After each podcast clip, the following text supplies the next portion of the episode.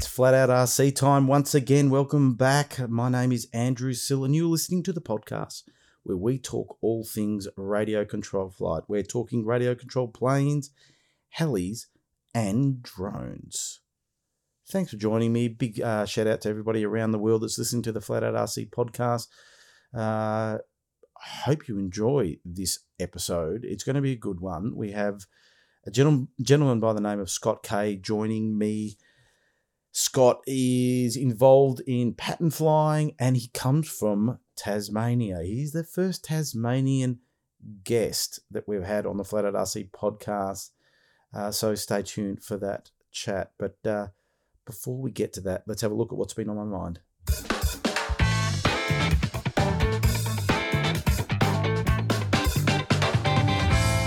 Well, a few notices before we get started. Uh, the first one is don't forget to subscribe to the Flat Out R C podcast.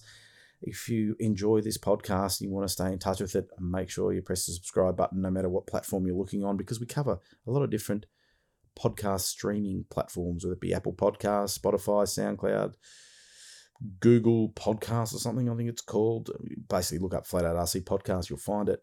Uh, now, a couple of special offers, just a reminder, the N G H engine special. If you want an N G H petrol engine and you want to save ten percent, well, you can by visiting r c world dot com dot a u, the hobby shop down here in Geelong, Victoria, Australia. So you've got to be in Australia, people, to get this offer. r c world dot com dot a u. Use the code FLATOUTNGH, FLATOUTNGH, at the checkout, and you'll get a ten percent discount on any N G H engine, two-stroke, four-stroke range. Uh, some really nice models. The four-stroke sixty c c twin is my favourite because it goes blonk, blonk, blonk, blonk, blonk, blonk when it, uh, when it runs. Beautiful sounding motor. So don't forget, ten percent off using the code FLATOUTNGH by visiting r c world dot com dot a u. And our another ten percent offer is at Scale Aero Products. If you're looking for a laser cut kit, visit scale aero products dot com dot a u, and you can get a ten percent discount by using the code FLATOUT ten. That's one zero for ten, FLATOUT ten. And again, at the checkout, and you'll get ten percent off any kit. And they've got everything from gliders to warbirds, civilian planes, you name it. The range keeps on expanding uh, out there at Scale Aero Products. So take a look, visit scale aero products dot com dot a u and use the code FLATOUT ten to get that ten percent discount. Remember, ten is one zero. To get ten percent discount on any laser cut kit. So our community announcements are now complete. And now I want to talk about something that uh, came into my mind the other day, and that is about Um, petrol engines versus what I call nitro engines. So the old uh, nitro uh, the motors that ran with a little bit of nitro, and electric motors. What is your preference? I've come to the conclusion that I am have two preferred methods of propulsion. Taking turbine out of it, that's a totally separate category. But when we talk about propeller-driven uh, aircraft, my philosophy is anything sort of up to thirty c c, I run electric. Uh, anything above thirty c c, even though I do have thirty c c gasser, so thirty c c and up uh, can run a petrol engine. Um, I'm talking about sort of what are commonly referred to as gassers. Do you know how many people have complained about me say, using the word gasser here in Australia? Because we don't use the term gas for petrol here in uh, in, in Australia. It's, a, it's an American term. But um, I think that the industry uses the word gas, and we know what we what, what that sort of refers to. But petrol engines um, of the uh, two-stroke generally variety is what I use in my aerobatic models, at least. Uh, I have owned nitro models before. My first model was a, a you know an O S forty-six A X driven uh, nitro methanol whatever it is uh, motor, and I don't mind them. I love the smell of them, actually. I don't like cleaning the mess up, but I do like the smell of uh, of those of those engines, um, you know, with the smoke that they, they emit. But um, one thing about those kind of engines is they're generally pretty reliable. There's hardly any moving parts really in them. Um, so they're very, very reliable and uh, easy to start, whack a starter and off you go. I think what's happened over time is, is the models got bigger the power plants got bigger and, and uh, moving away from those nitro-powered engines uh, sort of made sense because there was sort of a, a limit to the size. Um, you know, you can't get a one hundred c c size nitro engine, but uh, the cost as well, because you burn a lot of fuel, and those nitro fuel's not too not not that cheap. So running a petrol engine makes a lot of sense with bigger models where it's cheaper to run.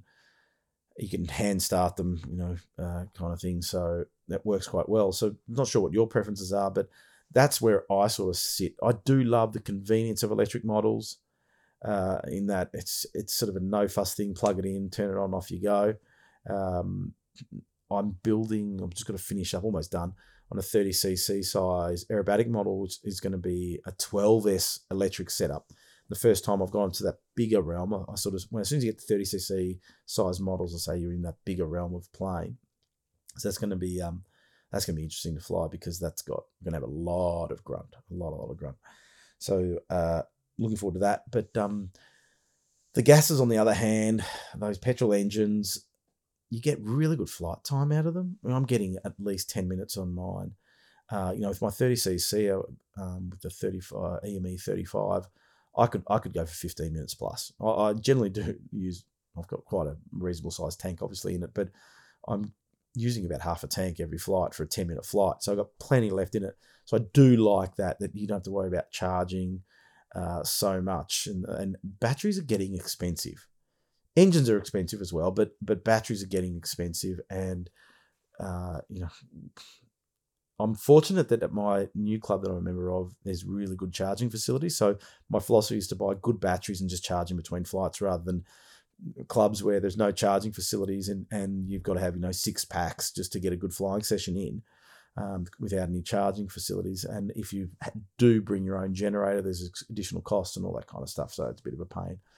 Clubs out there, charging facilities, put, if you don't have them and you've got access to power, then put it in, because it's just, It, it it changes the investment in a kind of way that people need to make um, into into batteries, which can be expensive and sometimes have a limited life. You know, flying uh, hardcore three D helis, they slam those packs, and uh, they're not good. They'll puff. So anyway, that's where I sit. That's where I'm sitting. Um, I know some people that are solely electric, some people that are only into petrol powered stuff. It's all flying at the end of the day, so it's not really important thing, but interested to know where you guys sit on the fence and when it comes to your choice of engines or uh, motors, as they say. Send me a message. Comment somehow. Comment on the podcast. Anyway, let's keep on moving.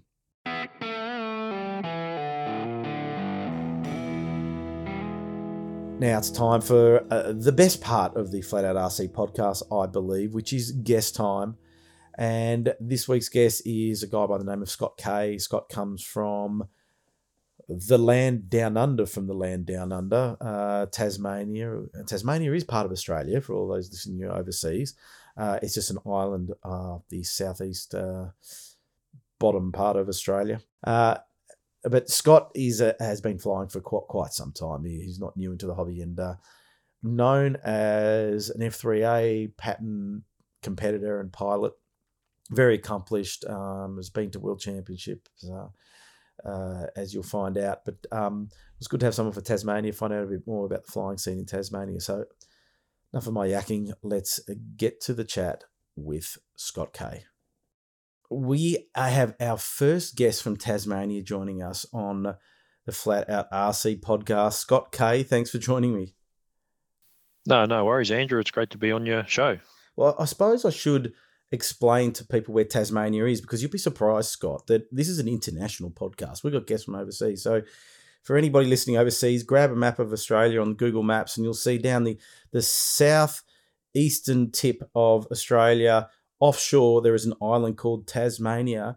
And do you know what, Scott? I've been doing. A, I've been reading a book about the history of Australia, and, and Tasmania, which was formerly known as Van Diemen's Land, was one of the first parts of Australia that was uh, that was discovered. Did you know that, Scott? Uh, I knew it was right at the start of everything. Um, probably one of the most places that the convicts come to, I suppose, in the early days. That's right. In the early days, uh, when the, when the when the English settled in Tasmania, they sent a lot of convicts to uh, to Van Diemen's Land, as they call it. Uh, yep. Back then, uh, which later got renamed Tasmania after Abel Tasman, the explorer. See, I've been learning a lot lately. You've done well. I have, haven't I? So I've been wanting to get someone from Tasmania, and actually we have to give a big shout out to Fraser Briggs, because Fraser Briggs sent me a message and said, get Scott Kay onto the um onto the podcast, and I already had you in mind anyway. Because I, oh, okay, so we've still got Fraser to blame. Okay, I remember that. Yeah, and, I, and after having a look at your Facebook page and seeing the um the cans of alcohol and stuff, I could see the connection between you and Fraser. Yeah, we do get on well. Connected at the beer bottle. Um, but uh, and look, Fraser wants to come back on the podcast. He's, his podcast went crazy. He had got a lot of listens, so he's a good bloke. Now, let's talk about your story. Where did your journey in aero modelling begin? Well, my dad used to fly R C in the seventies, early eighties. Um, he progressed then from, like, he just used to fly out in the paddock down at Edith Creek, which is sort of west of where I'm now, on the very northwest sort of coast of Tassie. Um, him and his brother, my uncle, they used to just go out and fly in the middle of a paddock. Anyway, I used to go with him from time to time as I was a youngster, teenager growing up. But he sort of gave that up and progressed into full-size aircraft. So he's got his own ultralight business. He's an instructor and teaches people to fly them. So he sort of got out of the hobby. Um, I didn't take it up straight away. It was about nineteen, was it nineteen ninety-six? So it was going back a while. But um, I had a mate down here at work when I used to work in Tassie, and he sort of got interested as well. So I dragged some of Dad's old gear out and, and started flying. And um, that's history from then on. That's interesting. Like, how old would you have been when you when you really got into it again? Like nineteen ninety-six? Um, that would have been thirty. I was a bit of a late starter compared to a lot.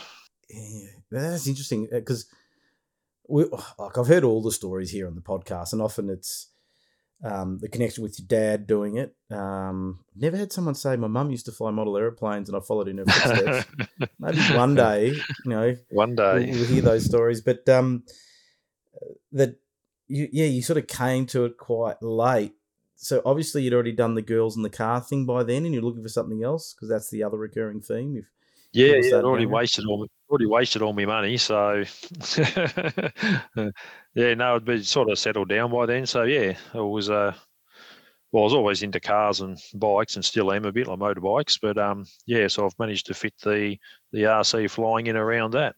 Well, I've always said, and I've said this many, many times, that we aero modelers are tinkerers, and we are interested in things like motorbikes and cars, fishing, boats, anything like that. We're all into it. Just seems to be a common thre- thread.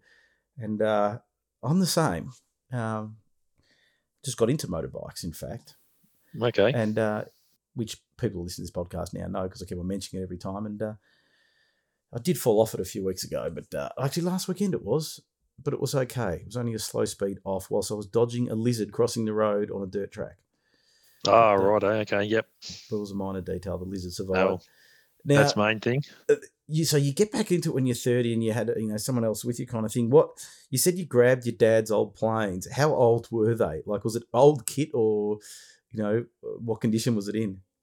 Well, the trainer that I started flying with was one that Dad actually designed and built himself. Um, just had the twenty size Taipan, the South Australian oh, designed really? engine. Yep, had that in it. So I, I got that, got Dad's old Craft radio set out. yep, yep, Craft set back then. New batteries, all that sort of stuff. Um, got it all sort of up to scratch. And Dad came with me for a couple of weekends in a row, about two Saturdays and two Saturday afternoons up at the footy oval, and I was flying solo. That's a classic. You would have been the odd one out with the Craft radio in nineteen ninety-six.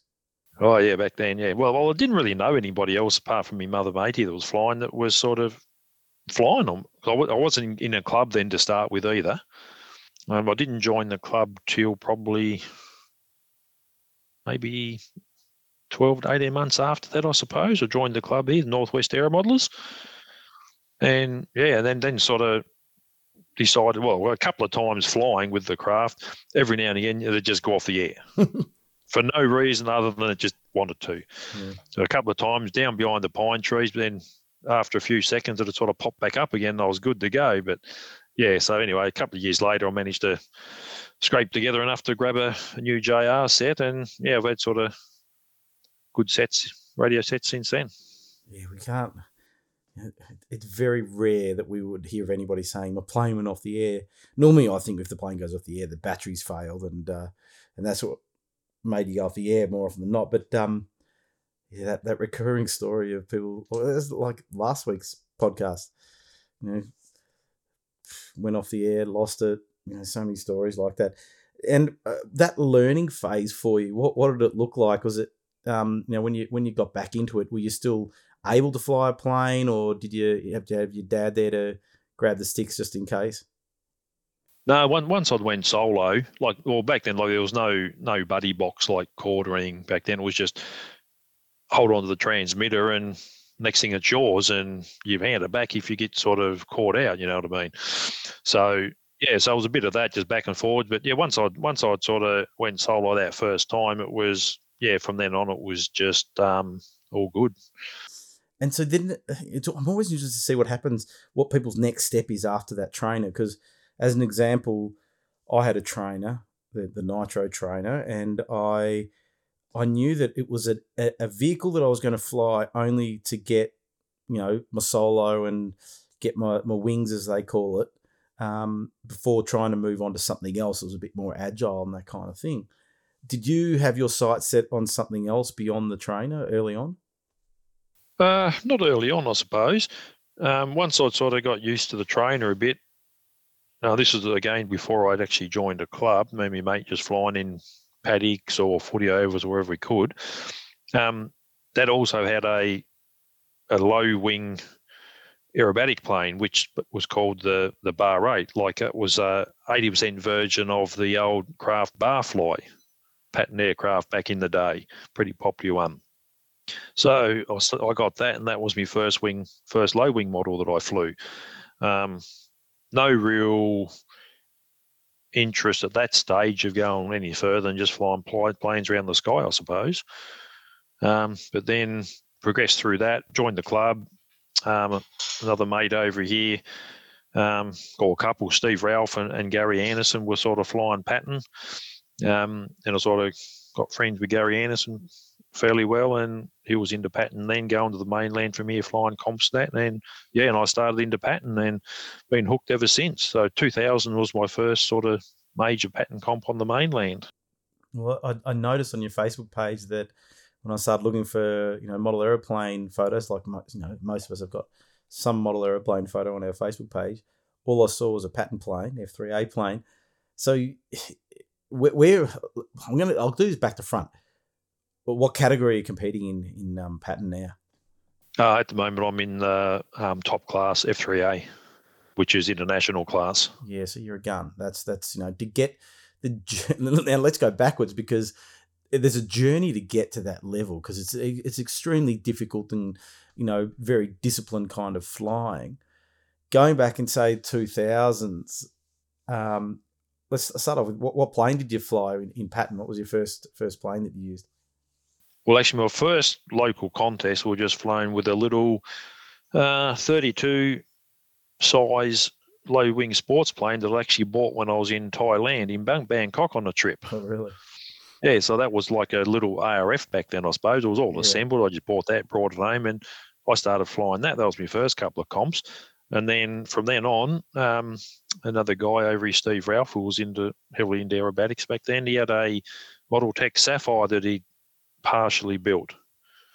So I managed to get that off him, bought that off him. Um, it had the O S Hano in, installed in it. So I finished that off, and that was my first official pattern plane.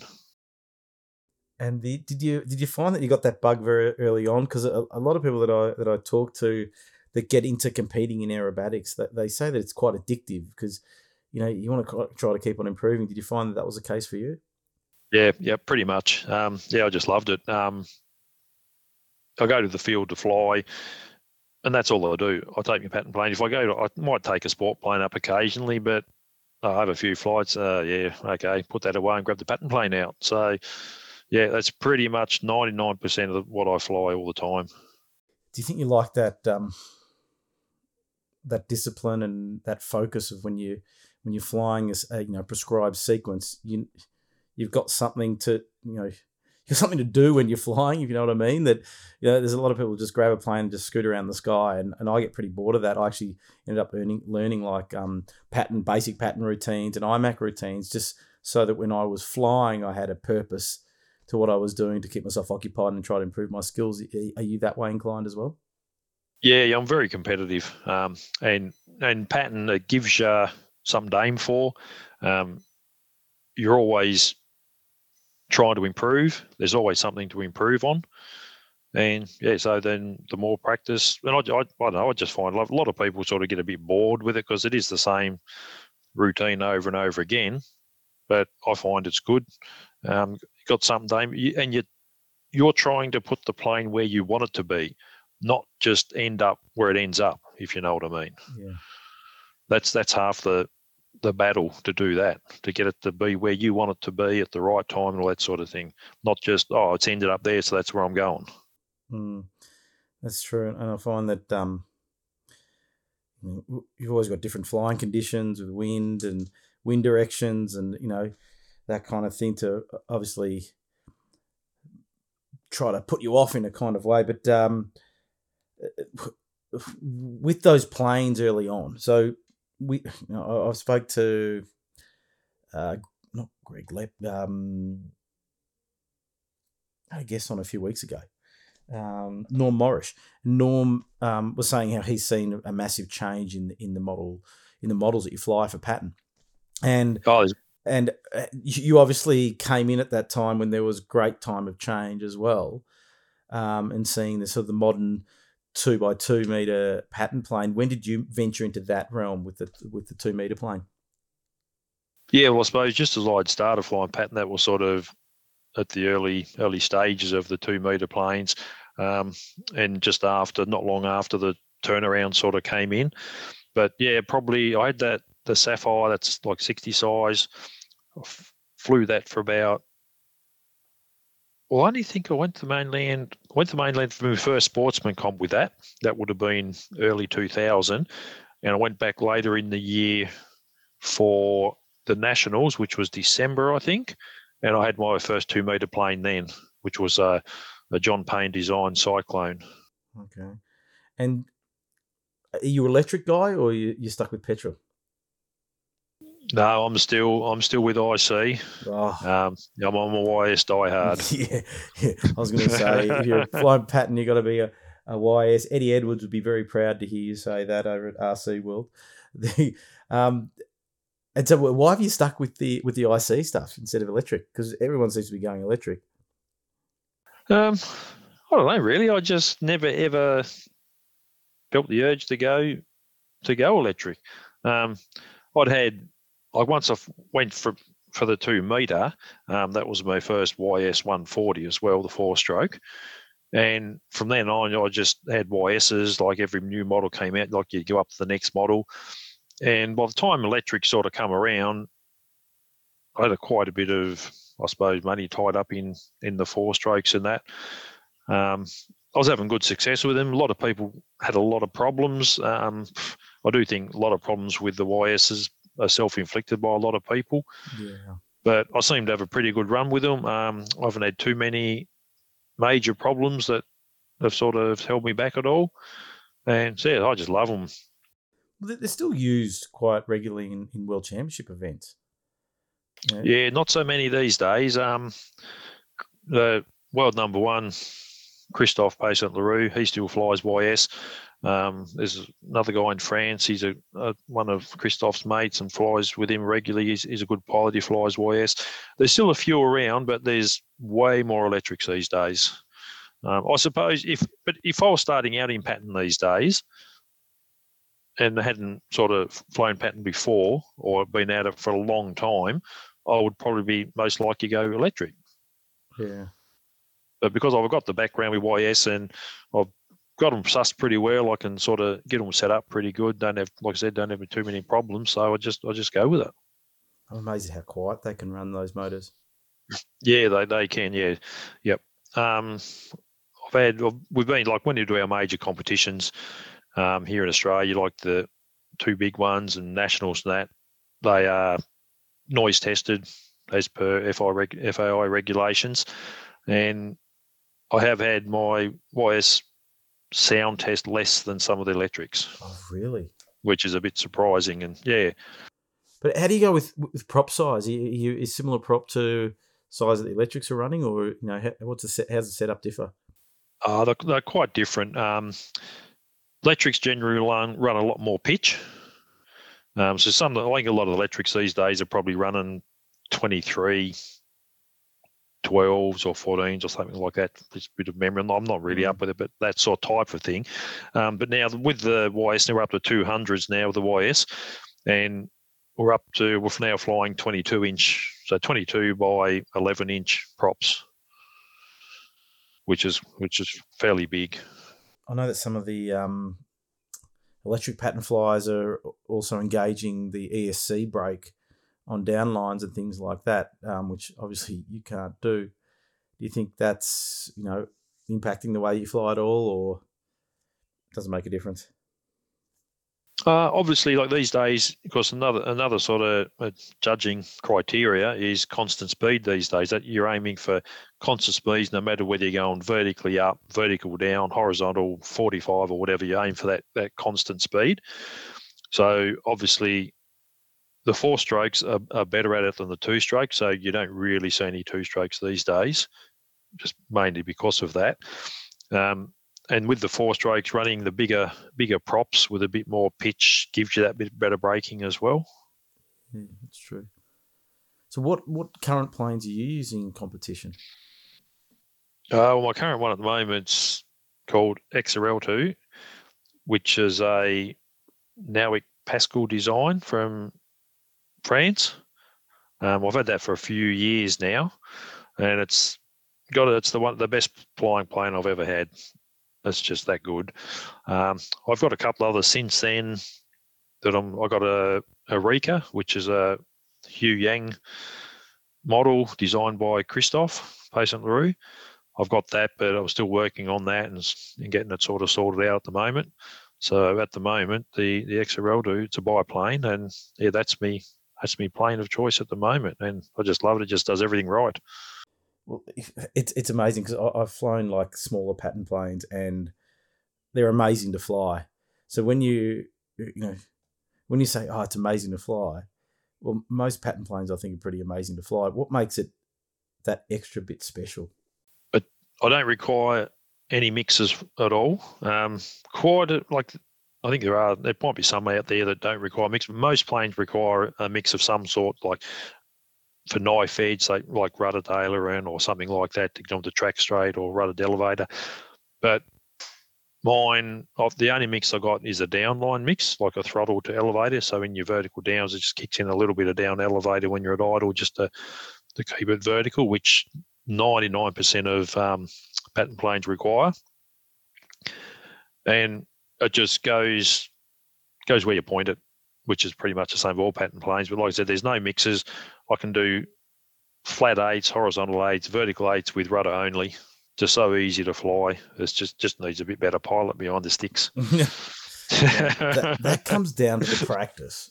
And, absolutely. And that leads me to the next question, because I'm always intrigued when when I talk to people that compete in aerobatics and and their practice regimes, because we know how important that is. Do you have a defined practice regime when you go out and fly um, fly pattern?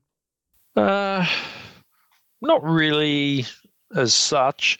I do try to go to the field when there's sort of no one else there, so I can just sort of set up and, and do my thing. But as a for a set thing, I usually I usually try to do, depending on the weather and how much time I got, but try to do sort of six flights if I can. Um, sometimes a bit less, or just depending on the day, or if it's a really beaut day and it's going really well, we'll do a few more. But I'd say six would be the average. And I just, I usually just fly the the sequence a lot will sort of fly parts of a sequence to practice on certain areas, but I find flying the whole sequence for me works better, and just try to, the areas that I know that I'm not quite right in, just try to focus on that as I'm going through the sequence, but then just keep everything sort of flowing on from there. Yeah. You said something that was interesting, that you like to go to the field when there's no one there. And I sort of know what this answer would be to this question, but there's a lot of people out there who sit and say, oh, the pattern guys wanted to hog the sky and that kind of stuff. Why do you have a preference to be there, to have the have the sky to yourself without other people in the air? Um, well, my club here, I have no problems with flying with other guys there. Like usually, sometimes they'll fly what I'm flying, but usually I, I try to work it out. So we're all in a club of only four planes in the sky at a time, just for sort of safety reasons. And I'll sort of I'll watch as well what's going on. And when I see they're sort of just about to land, I'll start getting ready. And by the time I'm sort of ready to fly, there might be one or two up. And then by the time I get up, they're about ready to land, and quite often they'll just sit back and sort of let me have my flight without sort of taking off, which is good. Sometimes, well, I don't mind if they do, but they're generally pretty considerate like that, and they'll do that, and they'll sort of have a watch of what I'm doing. But so that's no dramas. But I just, if I'm by myself, I can I can just I can set up, just do what I do. Don't have to like concentrate what I'm doing. So I usually just I'll set up, I'll fuel up, take off, fly the sequence, land, sort of come down, refuel it, sort of think about what I need to work on for the next flight, and then sort of just get in that routine and then sort of go again. Yeah. Do you ever use a simulator, or you just practice out of the field? Oh, I have used simulators. Um, bought one years ago. I got the, well, I had a Real Flight, and I got the Icarus R C seven, I think it was. Um, and that's out there for years, but I dragged it out again just recently and sort of set it up and started flying it. But I get very bored with the simulator, I find. Yeah. The simulator's, I think, good for short bursts. It's okay if you're with other other friends and do it online. That's what I do it sometimes. And But um, but what I find after about half an hour, I'm just flying on autopilot and just having a chat. So it's just more of a social out. It becomes a social outing, but... um. Yeah, but I yep. don't mind. Well, we've been nice and locked down here in Victoria a fair bit, so getting on the sim was the only thing you could really do. Keep the thumbs going. Um, what radio gear are you using nowadays? Uh, J R. Still with J R? What, uh, yeah, after I left, like, well, after I sort of, well, my first radio I bought was J R. That was the three eighty-eight back then. And then I went to the thirty-eight ten, then to the twelve X. And then went to the twenty-eight X when that was released, and that's the one I'm still flying now. Now, that twenty-eight X was sort of a bit of a trailblazer. I remember it having all the bells and whistles. Uh, they don't make them anymore, do they? But um, how's that been for you? Like, have you found it? Because that had all sorts of... It was, was it an Android operating system, or it had a different different software, I think, on it, didn't it? Yeah, it's a... It's a Android operating system. Um, I haven't had, like, touchwood, I haven't had any problems with mine at all. There was upgrades that were made over the first couple of years, but I sort of just, I wasn't having any drama, so I just left mine on the version one. Then after a couple of years, they got to six, and there was a couple of up, uh, bug fixes or upgrades, what you want to call it, in that, that I sort of thought might be good to have. So I just done the upgrade straight to six. Um, with, there were a lot of people having problems when they did the upgrades. They were sort of what they call bricking them. They had to send them away and get them sort of reset. But um, well, a bit of good luck, I sort of managed to get mine done without any dramas. And, yeah, I haven't had a problem since. It's been a fantastic radio. Yeah. I think it's one of those things, like, if it's working, don't play with it. Like, I, I'm similar with my Spectrum Radio D X eighteen Q Q that I've had for years. And there's been a whole bunch of other updates, and I haven't touched it. But, um, unless there's some new functionality, but probably don't need the new functionality anyway. No, well, at the moment, the, the twenty-eight X, that does everything I need to do. Um, there is, like, J R have sort of come back again now, like through through D-Force, so that's good. And they are working on they're working on actually a new new top end radio at the moment. Actually, that's haven't seen many details, but yeah, it shouldn't be too far away from what I can hear. Oh, sounds like you're already planning to buy it. Wow. Do, do I really need another one? No, you don't. But I can tell when you went, well, that's like, yeah, I'm going to buy one. I've, I've heard that well before. uh, coming from Tasmania, I'm intrigued about flying in Tasmania because, you know, it, it's not a big place. You're not too far away from the mainland, but still far enough to not come across for a weekend, you know, for just quick practice fly. What what is the model flying scene like in Tasmania? It's not too bad, actually. Um, we've got actually we're supposed to be having a comp this weekend, actually Saturday, um, and at the moment we've got eleven entries, which is that's really good. Not that's not too bad for Tassie. Like like generally we'll get anywhere between sort of eight, eight and sort of twelve, mostly around about ten-ish. As most of the time. So considering our population and the number of actual aero models we have in Tassie, we, we don't get too bad a turnout. Now that's um that's really good numbers really for a competition, um, for a pattern competition. You know, in, in Victoria, we know that there's a pretty healthy pattern scene here and our numbers are always reasonably okay, but um, that's not bad. And how many of those competitors would ever travel to the mainland to, to compete in some of the bigger events? Uh, well, at the moment, what there's one, two, three. We've got five that have that have been to the mainland before. We went to a Masters. Where was that? Can't remember, I think I can't remember where it was now. I thought it was Pitt Town. Anyway, one of the Masters. We actually had five from Tassie at this competition. What did you do? A big road trip? Put the load the cars up and put them on the on the on the ship over, or? Yeah, yeah, pretty much. Uh, we, we sort of, a few of us sort of went at different times, but yeah, we sort of, that's the, the best way to go. You can sort of fly, but yeah, I just find it's easier to throw all the gear in the ute and, and off we go on the boat. Yeah, makes a lot more sense. Carrying yeah, because like I, can t- I can take everything I need to, like if you want to take some spares, and usually I'll take two planes usually as well. How many times do you reckon you, you come across on a normal a normal year, not like the last two years of COVID? In a normal year, how often would you get over here to fly? Any anywhere between three and six times a year. Gee, that's a fair bit. I think the most I've done is six trips a year. You're a very committed pattern pilot then. You know, all these people that complain they have to drive for two hours to get to the field. Well, yeah, good luck. Yeah, on on average, I suppose three three to four, I suppose. Yeah, that's still pretty good. Good effort. Mm. The you're involved in organising pattern comps, aren't you, in Tasmania? Yes, yep, yep. I uh, I sort of run the sc- the new the scoring system we've got, the no to score scoring system. I run that, so I'll I'll set all that up for the for the day.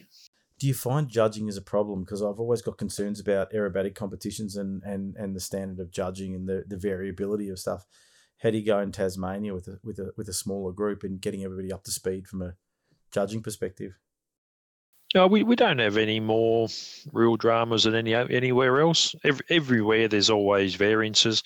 It's something that you'll never get away from. There's some will sort of might judge a little high, some a little low. Um, the main thing at the end of the day is in the the right person usually wins at the end of the day, and that, that's the main thing. But we always sort of focus on judging and try to sort of give everyone the the most information we can just to, to keep them up to speed and to know what, what they got to look for and, and how to go about it. How many clubs are in Tasmania? Oh, what would there be? There'd be probably be, be half a dozen, I reckon, that I know of. That's pretty good. Yeah, yeah. It's not. There's been there's been one or two sort of closed down for various reasons, but at the moment, like there's there's well there's there's six that I know of, so and there might be another sort of another one or two sort of obscure one somewhere kicking around, but that that's about it. Well, I remember my brother telling me a story of he went to Tasmania and he went to a local flying club and he didn't rave about the models or anything. He was just raving about the food that he had at the club. He said, these guys are great here. The food was awesome. He's went on and on. I've gone, you what about the flying stuff? Oh, it doesn't matter. The food was good. But, yeah, um, yeah. yeah. Got to have good food. Oh, it, it's it's like food and model flying go go well together. It's something that you know, I've seen it overseas that um, you know really embrace, especially in the U S when they have like events, they'll really embrace like big, massive barbecue and that kind of stuff. And here we just don't have have it as much, even though I must say that at my local club um, last year at an event, they did a really good job with the food and made a bit of a, a big deal about it, which was good. It was well worth it too, so it was always good to see. Now, the, you're in a, a funny situation where you, you do live in Tasmania, but you spend a fair bit of time out in a mine in the middle of South Australia. Now, tell us about that, because I'm really intrigued to see how that all fits in with your model flying. What is... What does your work life look like? Um, I work a eight days on, six days off roster. So I'm not away for too much of a stretch at any one time. Um, occasionally I'll do a, like I've just recently done a three week um, stint because sort of had a shutdown on and it just wasn't worth trying to get home for a couple of days and going back. So I just did three weeks on, then just having three weeks off now. So that works out pretty good that way. But generally, it doesn't work out too bad. Um, getting enough practice in sometimes can be difficult because usually the time I'm off is the rubbish weather, and then the good weather comes. The day I'm driving back to the airport to go to work, yeah, it's a beautiful yeah, day. Yeah, I know, it's always the case, isn't it?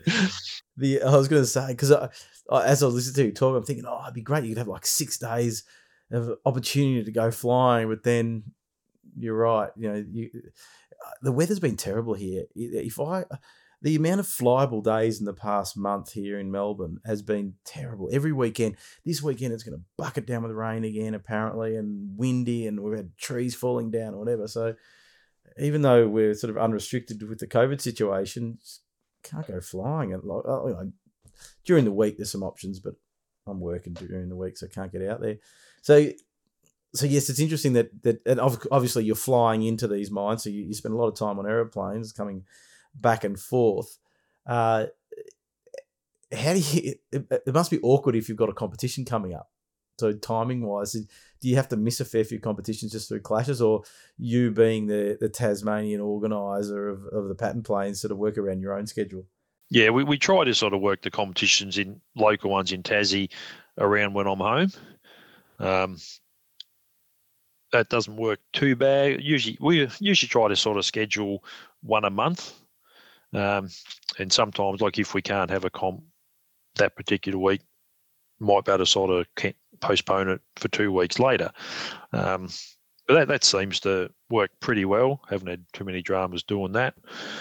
Um, but like this year's been a bit abnormal, even though like Tassie, we've been the one state that hasn't really been affected by coronavirus and lockdowns, and the last six competitions have been cancelled due to weather. Oh, really? Yeah, we, we haven't had a competition since May, and that's all because of weather. So hoping this weekend was going to be good, but that's sort of looking a bit iffy at the moment as well. So we'll wait and see what happens there. But yeah, generally don't find too many dramas with the with the um, with my work and, and holding comps in Tassie. Yeah, well, that's pretty good. I always think there's there's an upside and a downside to that kind of work. Um, and well, the, the down the downside is, even though I've got six days when I'm home, I can sort of go flying every day if the weather's okay, but it's not really a bit of regular practice over the whole time would be ideal. You know what I mean? That's right. Instead yeah. of having that eight-day break. Practice. Yeah, yeah. I, I just get amazed at some of the, the top-notch pilots in the world. Uh, they must be out there almost every day. Like I know that um, you know, Jace Ducey, the freestyle gun, he flies every day possible. So much so that. He's he, he's got his own private strip so that he can really practice whenever he wants. Um, rents rents a paddock from a, a local corn farmer and has got a strip of the, down the middle of the corn kind of thing. Um, but yeah, I think having that regular consistency would probably probably help. That's why I need to take the simulator with you and just. Have you ever, have you ever yeah. done that? Take a simulator with you whilst you're away. Well, I, I sort of downloaded the. the flight sim onto my laptop, and I thought I'll use that up at work, but my laptop won't quite run it fast enough, can't get enough frames per second out of it to make it sort of gets a bit sort of notchy and yeah, you know what I mean, good. Not smooth. So I might have to look at upgrading laptop so I can sort of run something a bit better.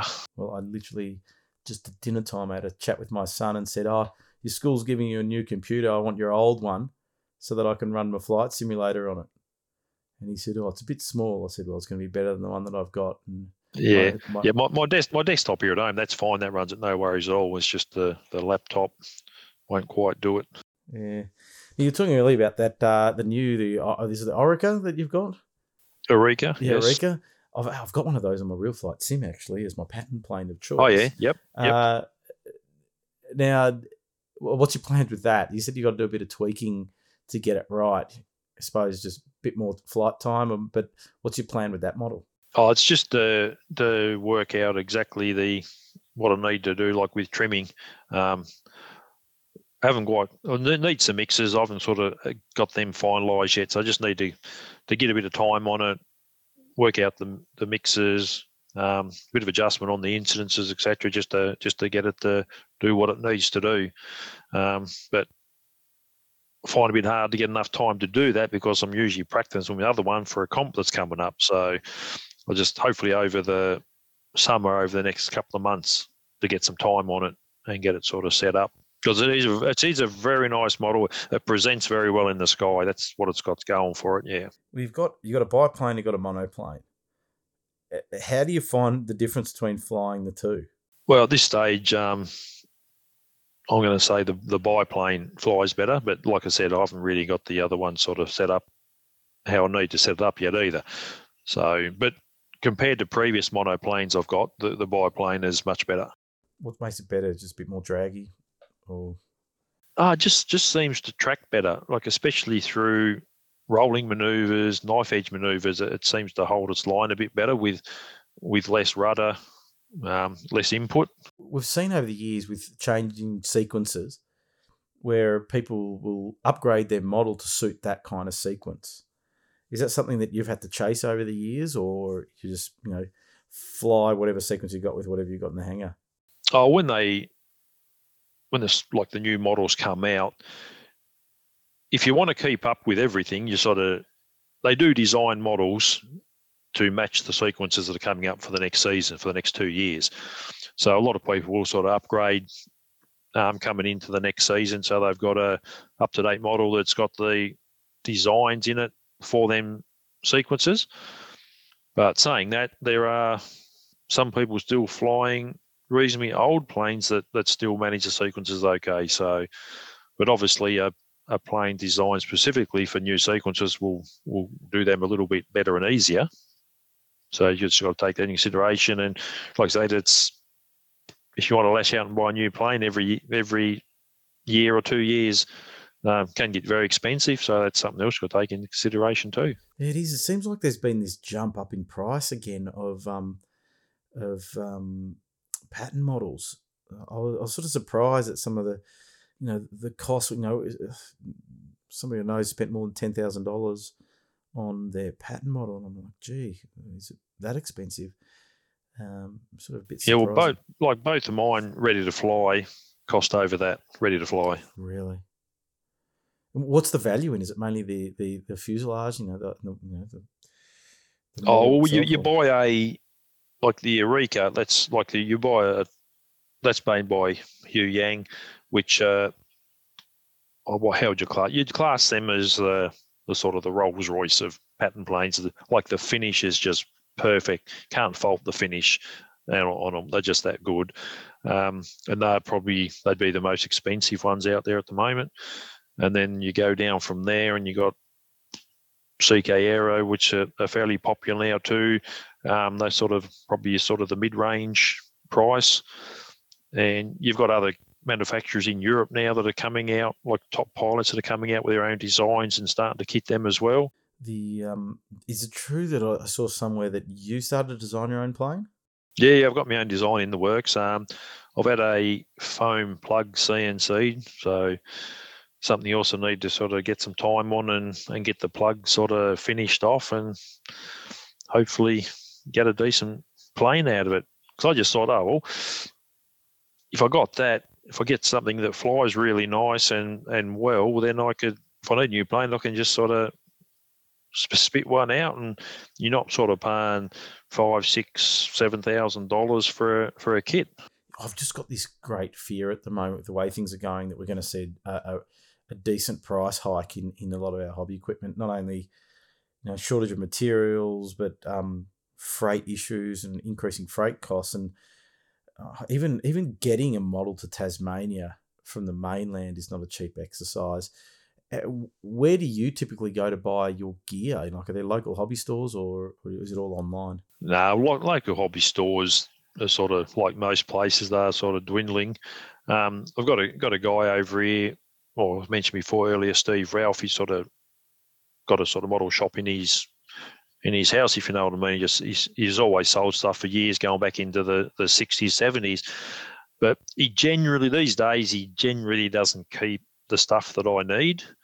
Um, I do support him wherever I can, but he doesn't, because it's a niche sort of area of the hobby, specific items, um, you can't afford to sort of keep that stuff on the shelf hoping that I'll come along and buy something one day, you know what I mean? So mm-hmm. my, most of my stuff's online.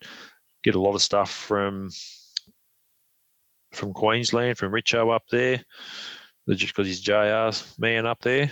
Um, so that's where I get all my servos and that from. Um, apart from that, linkages, all that sort of stuff, it's just sort of online. Usually like R C Japan or something like that, usually got pretty much what you need.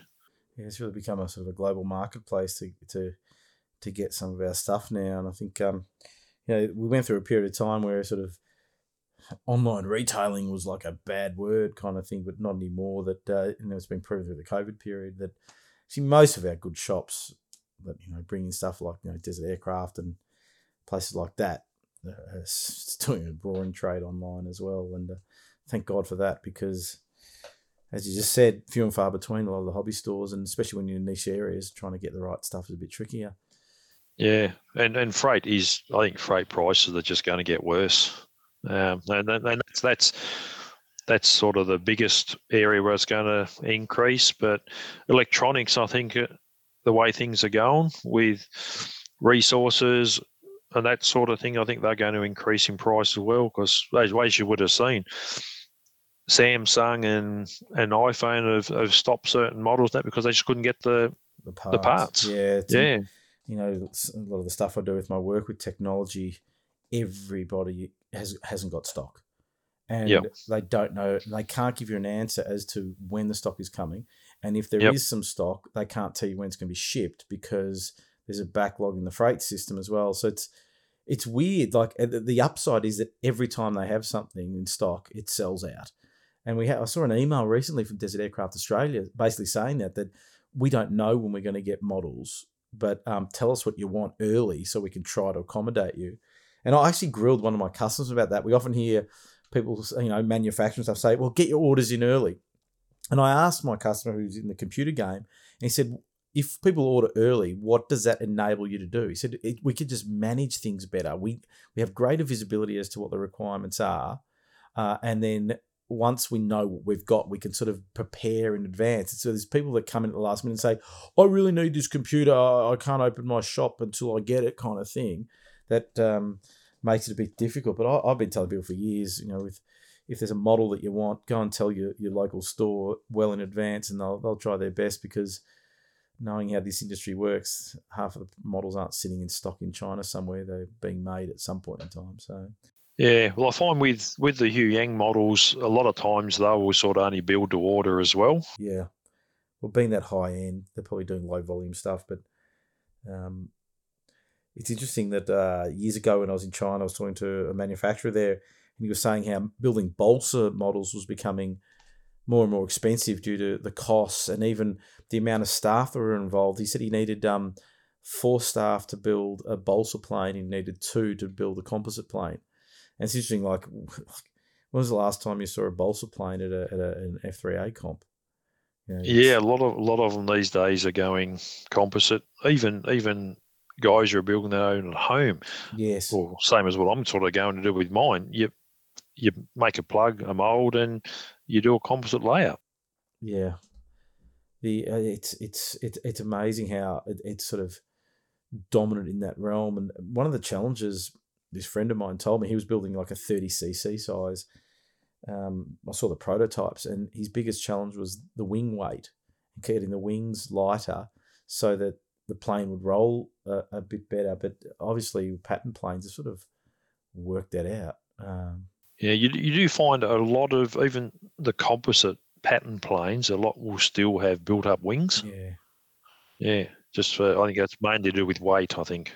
Yeah, I know people in the I MAC scene have got composite planes that built their own wings just for the weight saving. Yeah, exactly right. Are you into any other? Have you got any other models besides pattern planes, or it's just solely you got to be focused on that to, to keep on progressing? Um, no, I've got a few other. I've got a lot, a lot of kits down there in the in the room, but yeah, but I've got a. Sorry, I forgot you're an aero modeler. You can just have two aeroplanes. Yeah, but no, I've got a few others. I've got a thirty-three percent Hangar Nine Edge with a D A one hundred in it. Um, a Hangar Nine P forty-seven with a D A fifty in it. Oh, that'd be nice. Yeah, and a and a few sort of smaller sixty size models and that sort of thing, just sports planes. How often do they see see the sky? Not often enough. um, I have got a, on my list to do is get me P forty-seven sort of back out and, and give that a go again. Yeah, I, I call that an event plane. Next time there's a fun fly event, that's the kind of plane you take. You're not going to take your pattern yeah, plane. And, yep. You know, I always say that pattern flying is not really a great spectator sport. I've uh, no, I, that's I, pretty much it. I've. Uh, See, somebody said to me the other day, oh, are you going to go to the Echuca I MAC competition? I said, look, I can stay home and watch the paint dry. I love aerobatics. You know, I always say I'm an aerobatics and I'm a glider guy. That's the two things, but aerobatics is my first love, and um, I love I love aerobatics. But the competition side, which I really appreciate, like I can understand. Well, the best pilots I know are, are, are, are pilots that have been involved in either I MAC or pattern. You know, when you see Glenn Orchard land an aeroplane, you could put a, a a twenty cent piece in the middle of the runway and Glenn's going to hit that every time. You know, that that that command of the aircraft that has been, you know, sort of developed over many years of being really critical about how you fly just makes you a much better pilot, which can then translate into the way you fly a scale plane, uh, as an example. But um, I think it's one of those challenges. If you want to be really good at pattern, you can't go and be mucking around with other planes.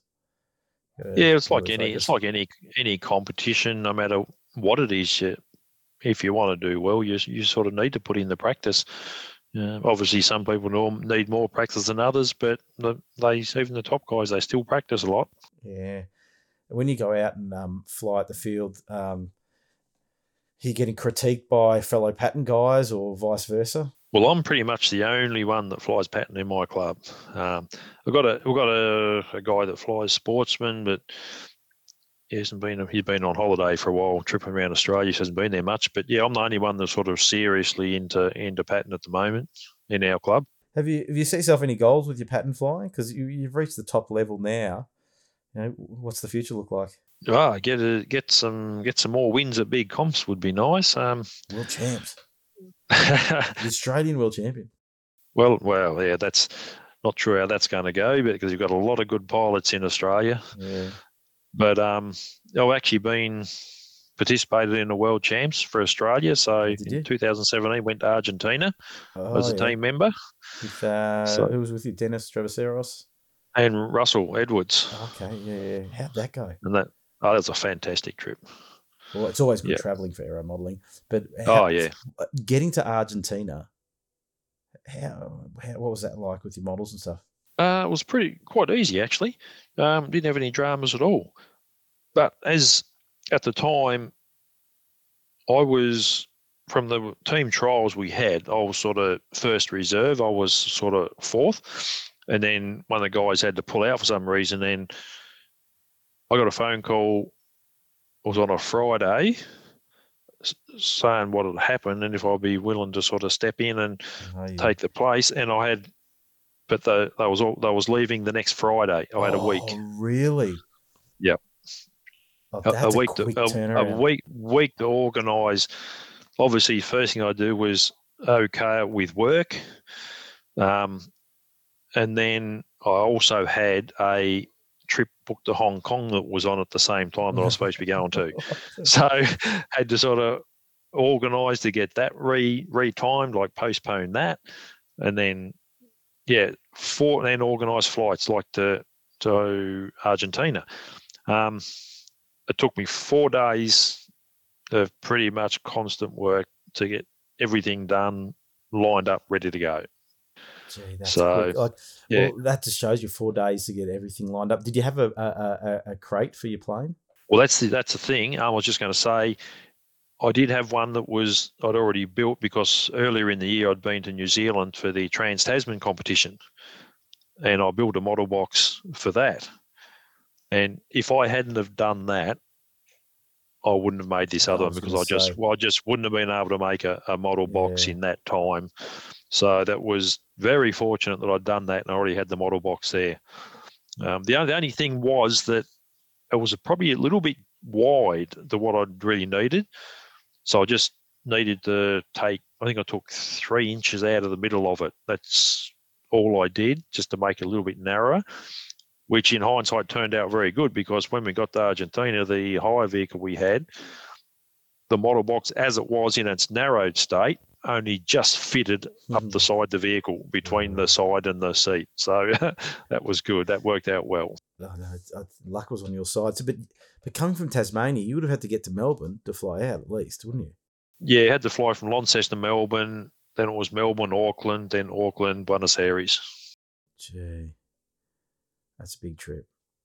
That is a big, big trip. Yep, but I wouldn't I wouldn't change it for the world. They had a fantastic time. It isn't amazing. Like, I, I'm fortunate to have, have gone to China three times now for um, judge an aerobatic event, and, and just so many good memories, just unbelievable memories. And and actually when I had Dennis Traveseros on, he was, you know, he just it was amazed at the experience of flying overseas, and and and really was, you know, quite touched at having that opportunity to fly for your country kind of thing, which I think is just an absolutely awesome, an awesome effort. But you had a week, uh, just still thinking about that and the running around, and, you know, uh, obviously it was okay booking your flight. There were, there was, there was availability for you, but, um, gee, it, it, but you never know. You, you've been there once. The the Australian, when are the World Champs in Australia coming up? It's, it's a couple twenty, of years. twenty twenty-three, two years' time. Yeah, Casino. And I think I think there's going to be a lot of people in, in Australia that are going to be striving to just be part of that, because, you know, it's just it's it's relatively local for, for, for everybody in a kind of way. At least we don't have to go offshore. But, um, yeah, I know that uh, Aaron Gale up in uh, Queensland will be fighting hard to get into that team. I'm not sure. Yeah, there's a, there's a lot of people going to be going for that. Peter Panisi, he's, he's practicing hard. Yeah. Um, you got, I've seen you notice Glenno's been out flying I again, saw, and and, I, and Bill Bill Bloodworth sort of back on the on the scene again. I, did you see that? You saw that Facebook post, and I went, "Gee," because Glenno's a member of the club where I am, and um, you know, Glenn Orchard won't come on this podcast. I've invited him so many times, and he goes, "I've got nothing to say. I don't have much of a story," and I'm like, Glenn, you've been like a top-notch pattern pilot, you've been to multiple world champs, like you're a gun pilot, and your dad was thinking. So I'm gonna, I'm gonna, I'm gonna hit him up again. I'm gonna tell yeah, him, yeah, definitely. Got to get definitely. on. If you if you talk to him, can you just tell him that he, he needs to come on, because um people want to hear his story. But um because he's, he's he's come up, he comes into this podcast now and again. People mention his name, but Glenn Orchard's a great a great pilot. But will he come back or not? I don't, he's working really really hard, and I don't know whether he's got the time to to commit to it, because like. When he was flying at the top level, it was, you know, three days a week he's out at the field having a crack. And so um, I don't know whether he's going to be able to to to, to do that again. But um, it'll be interesting to see Bill Bloodworth, to see if he comes back into it. And um, we've got some up-and-coming youngsters as well. So I'll tell you what, it's going to be a good time the next two years. Everybody's going to become a better pilot in the next two years. And that'll be a new – when does are they? When does a new sequence come in? Is it going to be twenty twenty-three with a new sequence, or – because I don't know whether they've delayed everything as a result of COVID. Uh, new sequences start after every World Champs. So the, the sequence lasts for two years. Then you'll have your World Champs at the end of that period. Then the, the sequences change after that. So they'll change after um, twenty twenty-three World Champs in Australia. Okay. So everyone's got plenty of time to perfect uh, Yeah, because now, because the, the U S World Champs was supposed to have been in July this year. But with due to coronavirus, it was cancelled. Um, and that's after that is when the schedules would have changed. But a lot of people changed early because that was cancelled. So they sort of, well, might as well go early and, and get some extra practice time on the new schedules. Yeah, that makes sense. No, it's been a big pity, this COVID situation, hasn't it? Oh, uh, you're not wrong. I think, uh, look, I can see the light at the end of the tunnel with, uh, you know, here in Australia and, you know, um, we're pretty much relatively free over here in Victoria. Western Australia doesn't want to be part of Australia anymore. They're just locking everybody no, out. They, they, they never have. you, you, know, well, you know how I started this podcast by saying I've been reading this book about the history of Australia and, and pre the English colonisation. Well, uh, the Dutch landed in Western Australia and they basically said nothing to see here and kept on going. It wasn't until Captain Cook hit sort of the eastern seaboard and went, this place is great. There's potential in this. And they just kept on yeah. going, oh, there's nothing here. It's just like desert. And so they just kept on bypassing it for, for, for you know, a century. They didn't touch the place. But, um, yeah, so Western Australia is going to, they're going to have to rename themselves because take the Australia out of it at this rate. But uh, yeah. I, I still have not managed to get anybody from Western Australia on this podcast. And I've asked people and they just never respond. It's like a blank. Okay. But I'm going to keep on trying because now. Steve, Steve, Steve Corrin would be a good one if you can get him. Okay. Well, I'll, I will look him up. Steve, Steve's been multiple. On multiple um, Australian teams, um, oh, really? A O C, A O Cs and all that sort of thing. Yep, yep. He's a, he's a, I also heard rumours that Steve may be sort of oh. coming coming back for the team trials as well. But yeah, I'm not sure yet. How many? How, so it's it's three members, isn't it, in the team? Yeah, yeah. You can oh. have three members and a junior. I can see some politics winding up. There's going to be arguments in the field, and that person missed out on the world champs by half a point. It's going to be great. No, it's it's, it's going to be good times. I really cross my fingers and hope that that, that event comes off um, up in Casino in twenty twenty-three. So, um, you know, if you're listening overseas and you fly a pattern, just be ready. The Australians are practicing hard because they want to take it out. This is our year. Or twenty twenty-three will be. Yep, yep. Well, we've come to the end. I've got a final question. It's the question that everybody hangs on to. They, they want to know. And and for often for often it's a very tricky question, the hardest question for that I, that I ask. And that question is, what has been your all-time favourite model? Um, in like pattern or just Anything. overall? Overall. Oh. Well, as as far as flying goes, I would have to say my current pattern plane, my X R L two. It's it. I just yeah, it just does everything right. I just like it. But um, as far as a favourite model, I, I love Pitts specials. Really? Yeah, and I've got a, I've got a Great Plains one third Pitts, and that's yeah. How does it fly? Because I always believe that Pitts look great in the air. They're a really realistic model to see in the air, but I've never heard anybody rave about the flying characteristics of the Pitts. No, I find this that it flies really well. Um, I've got a Super Tiger forty-five c c in it, glow engine, and twenty by ten prop, and that just flies really scale-like. Hmm. Um, but yeah, just just typical typical sort of um, aerobatic plane like that. You got to watch your, your stall speed. Like they'll they'll tip stall quite easy on landing if you're not careful. Yeah. But yeah. But, yeah, but as my f- favourite model was, has got to be uh, my pattern plane, my X R L two. Yep. You've you've done what everybody else does. You know, they can you, your favourite pattern plane and the Pitts, but really it's the pattern plane was your favourite model. Yeah, uh, yeah, yeah. That'd, that'd be the pick. I yep. think it was Norm Morris that uh, gave me the one, two, and three. I said, Norm, did I ask you for two or three? I only asked for one. He was rewriting the rule book. So, um, but anyway, Scott, it's been a, it's been a pleasure, and, and glad to have you on as the first uh, Tasmanian on the Flat Out R C podcast, and um, good to hear your story. Um, you know, I'll just just say one more thing, that the other highlight of my career up to date is judging at the World Champs in Italy in two thousand nineteen. Oh, really? Australian Australian judge. Yep. Oh, so did you? Oh, okay, we're not finished yet then. I want to know about this. So you went to Italy as an invited judge, or? Yes, yes. How did that come about? Now you tell me well, this. Well, a few years ago, I sort of thought I'd like to get into the sort of international judging side of it. So went through the motions, did what I needed to do here in Australia. You sort of got to do certain comps and get to a certain level. So, and then you get submitted to the F A I to be added to the international judging list.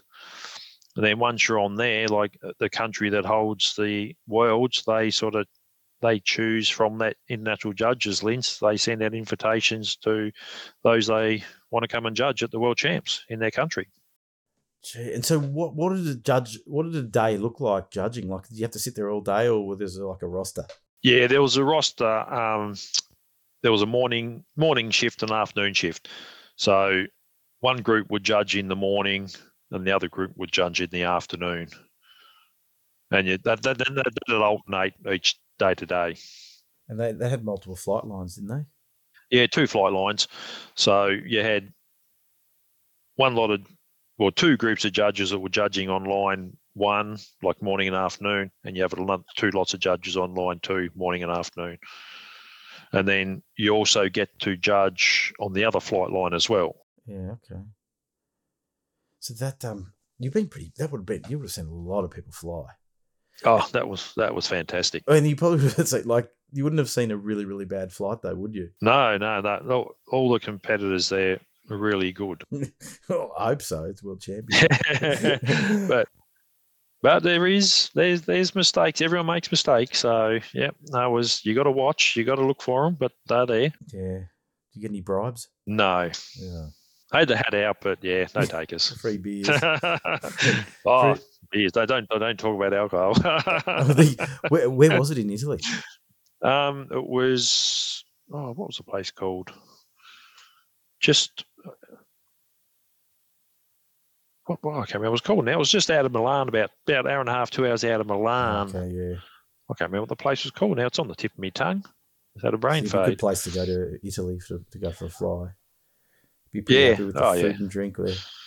Yeah. No, it was really good. So know all the all the other judges. And it was great to meet all them and um, get to know them, work with them. Um, yeah, you get to know a lot of people. Even the pilots, a little bit of a time to talk to some of them, but not too much because you're busy judging. But yeah. yeah, no, it was really good. It, it was great, great experience, and some something else I'd hope to do again as well. Yeah, I, I always say to people that um, if you get the opportunity to go, uh, you know, travel internationally for your hobby, whatever it is, even just to an attend at an event or something like that, is just it's just another experience. It's just it's something special about it when when you're away from home.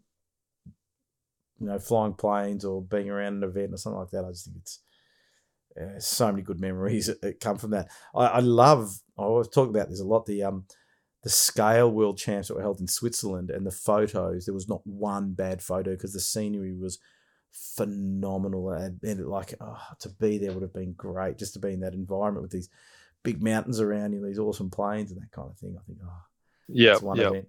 But I always say that if I was going to go to an event, I'd probably go with the um, discus launch glider um, world champs because I think um, there's not that many many people that fly c- competitively in Australia, so your chances of getting into the team are a lot easier.